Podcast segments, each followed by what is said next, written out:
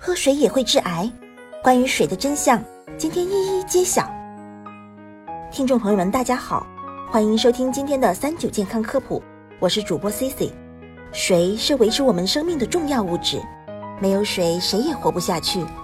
在大家物质水平开始提高，不缺吃喝之后，黑暗中总有那么一群人开始盯上了我们每天赖以生存的水，对它展开了无穷无尽的猜忌，老是想搞些大文章。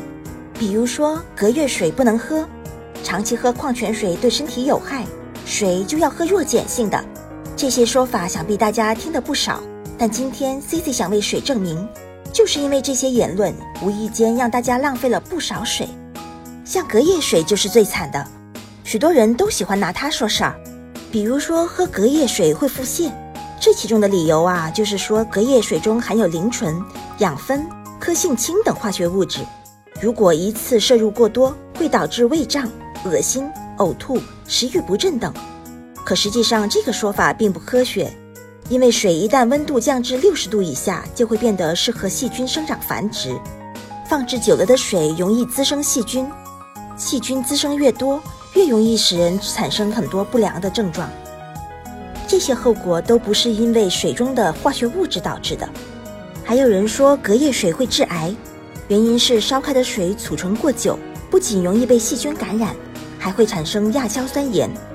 亚硝酸盐在人体内会形成亚硝胺，触发肝癌、胃癌等。但关于这个说法，相关专家表示，实际上是不可能的事儿。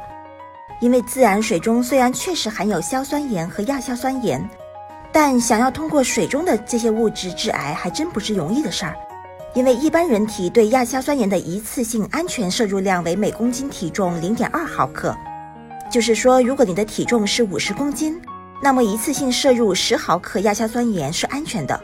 而根据供水部门的日常监测，水厂的出厂水中亚硝酸盐含量一般低于零点零五毫克每升，最高则不会超过零点一毫克每升，而城市管网中的一般含量在零点四至零点六毫克每升。那么很显然，要一次性喝足十毫克的亚硝酸盐，除非喝下巨量的自来水，具体来说大概是要二十升以上，即常见的饮水机所用水桶一桶多，一般常人是很难喝下去的。所以，关于隔夜水致癌这个说法也是不可信的。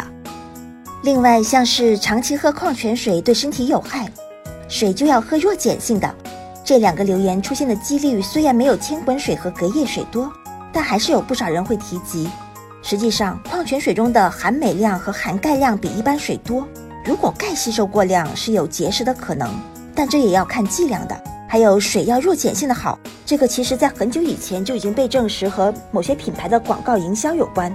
现在这个说法早已经被禁止了，相关专家也早已经明确说过，食物等外界因素是不会改变身体 pH 值的。那么除了以上这些，大家还听过什么有关水的传言吗？都可以在留言区跟 C C 分享哦。我们下次再找个机会再好好说说看。好了，今天的节目时间也差不多了，我们明天再见吧。